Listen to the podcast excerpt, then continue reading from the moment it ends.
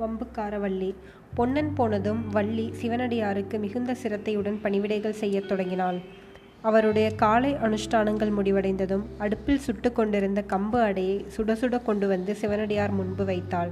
அவர் மிக்க ருசியுடன் அதை சாப்பிட்டு கொண்டே வள்ளியுடன் பேச்சு கொடுத்தார். வள்ளி ராணி எப்படி இருக்கிறாள் தெரியுமா? என்று கேட்டார் சிவனடியார். இளவரசர் பக்கத்தில் இருக்கும்போதெல்லாம் தேவி தைரியமாகத்தான் இருக்கிறார். அவர் அப்பால் போனால் கண்ணீர் விடத் தொடங்கி விடுகிறார் என்றாள் வள்ளி. பிறகு சுவாமி இதெல்லாம் எப்படித்தான் முடியும்? இளவரசர் நிஜமாக மகாராஜா ஆகிவிடுவாரா? அவருக்கு ஏதாவது நேர்ந்து விட்டால் ராணி பொறுக்க மாட்டார் உயிரையே விட்டு விடுவார் என்றாள். எனக்கென்ன தெரியும் அம்மா? கடவுளுடைய சித்தம் எப்படியோ அப்படித்தான் நடக்கும். உனக்கு தெரிந்தவரை ஜனங்கள் என்ன சொல்லிக் கொண்டு இருக்கிறார்கள் ஜனங்கள் எல்லோரும் இளவரசர் பக்கம்தான் இருக்கிறார்கள். பல்லவ அதிகாரம் ஒழிய வேண்டுமென்றுதான் ஆசைப்படுகிறார்கள். பார்த்திப மகாராஜாவின் வீர மரணத்தை பற்றி தெரியாத பிஞ்சு குழந்தை கூட கிடையாது. சுவாமி அந்த செய்தியை தாங்கள் தானே ஆறு வருஷத்துக்கு முன்னால் எங்களுக்கு வந்து சொன்னீர்கள்.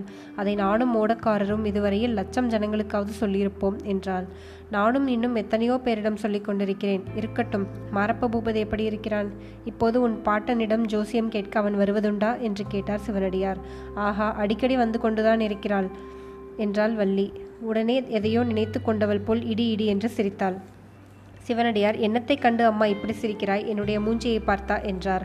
இல்லை சுவாமி மாரப்ப பூபதியின் ஆசை இன்னதென்று உங்களுக்கு தெரியாதா? காஞ்சி சக்கரவர்த்தியின் மகளை இவன் கட்டிக்கொள்ளப் போகிறானாம். கல்யாணத்துக்கு முகூர்த்தம் வைக்க வேண்டியதுதான் பாக்கி என்றார். சிவனடியார் முகத்தில் ஒரு வினாடி நேரம் இருண்ட இருண்ட மேகம் படர்ந்தது போல் தோன்றியது. உடனே அவர் புன்னகையை வருவித்து கொண்டு ஆமாம் உனக்கென்ன அதில் இவ்வளவு சிரிப்பு? என்று கேட்டார். சக்கரவர்த்தியின் மகள் எங்கே? இந்த பேதை மாரப்பன் எங்கே? உலகத்தில் அப்படி ஆண் பிள்ளைகளே அற்றுப்போய்விடவில்லையே நரசிம்ம பல்லவரின் மகளை இந்த கோழைக்கு கோழை பங்காளிக்கு கொடுப்பதற்கு என்றாள் வள்ளி. ஆனால் உன் பாட்டனைத்தானே மாரப்பனை இப்படி பைத்தியமாய் அடித்தது வள்ளி? இல்லாது பொல்லாத பொய் ஜோசியங்களை எல்லாம் சொல்லி என்றார் சிவனடியார். அப்படி சொல்லியிராவிட்டால் அந்த பாவி என் பிராணனை வாங்கியிருப்பான். சுவாமி போகட்டும். சக்கரவர்த்தியின் குமாரி ரொம்ப அழகாமே நிக நிஜந்தானா நீங்கள் பார்த்திருக்கிறீர்களா? என்று வள்ளி ஆவலுடன் கேட்டாள். சிவனடியார் புன்னகையுடன் பார்த்திருக்கிறேன் அம்மா பார்த்திருக்கிறேன். ஆனால் அழகை பற்றி எனக்கு என்ன தெரியும்? நான் துறவி என்றாள். எங்கள் ராணியை விட அழகாயிருப்பாளா? சொல்லுங்கள். உங்கள் ராணி அவ்வளவு அழகா என்ன?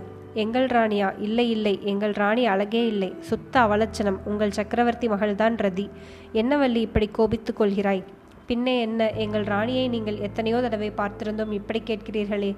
அருள்மொழி தேவியைப் போல் அழகானவர் இந்த ஈரேழு பதினாலு உலகிலும் கிடையாது. நான் தான் சொன்னேனே அம்மா. ஆண்டியாகிய எனக்கு அழகு என்ன தெரியும்? அவலட்சணம்தான் தெரியும். அவலட்சணம்தான் என்ன தெரியும்? உங்களுக்கு தெரியாது என்றுதான் தெரிகிறதே. ஆனால் காஞ்சி சக்கரவர்த்தியை எப்போதாவது பார்த்தால் கேளுங்கள் அவர் சொல்லுவார். அருள்மொழி தேவிக்கும் பார்த்திப மகாராஜாவுக்கும் கல்யாணம் ஆவதற்கு முன்னால் நடந்த செய்தி உங்களுக்கு தெரியுமா? அருள்மொழி தேவியின் அழகை பற்றி நரசிம்மவர்மர் கேள்விப்பட்டு அருள்மொழியை கல்யாணம் செய்து கொண்டால் செய்து கொள்வேன். இல்லாவிட்டால் தலையை மொட்டையடித்து கொண்டு புத்த சந்நியாசியாய் போய்விடுவேன் என்று பிடிவாதம் செய்தார். ஆனால் அருள்மொழி தேவிக்கு அதற்கு முன்பே பார்த்திப மகாராஜாவுடன் கல்யாணம் நிச்சயமாகிவிட்டது. இன்னொரு புருஷனை மனத்தால் கூட நினைக்க மாட்டேன் என்று கண்டிப்பாய் சொல்லி கடைசியில் பார்த்திவ மகாராஜாவை கல்யாணம் செய்து கொண்டார். சிவனடியார் முகத்தில் மந்தகாசம் தவள ஆம் ஆமாம் அம்மா நரசிம்மவர்மர் அப்படி என்ன செய்தார்? தலையை மொட்டையடித்து கொண்டு பௌத்த பிஷு ஆகிவிட்டாரா? என்று கேட்டார். ஆண் பிள்ளைகள் சமாசாரம் கேட்க வேண்டுமா சுவாமி?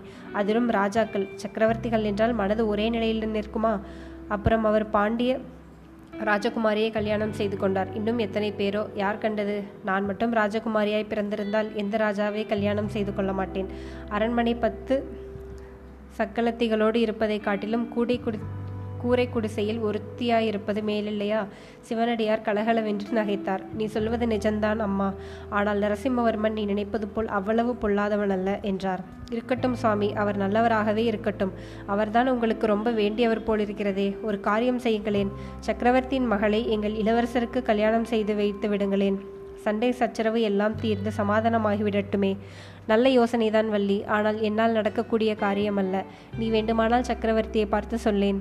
நான் சக்கரவர்த்தியை எப்போதாவது பார்த்தால் நிச்சயமாக சொல்லத்தான் போகிறேன். எனக்கு என்ன பயம்? என்றாள். அச்சமயத்தில் படகு கரைக்கு வந்து சேர்ந்த சத்தம் கேட்டது. வள்ளி படகு வந்துவிட்டது என்று சொல்லிக்கொண்டு குடிசைக்குள் குடிசைக்கு வெளியே வந்தாள்.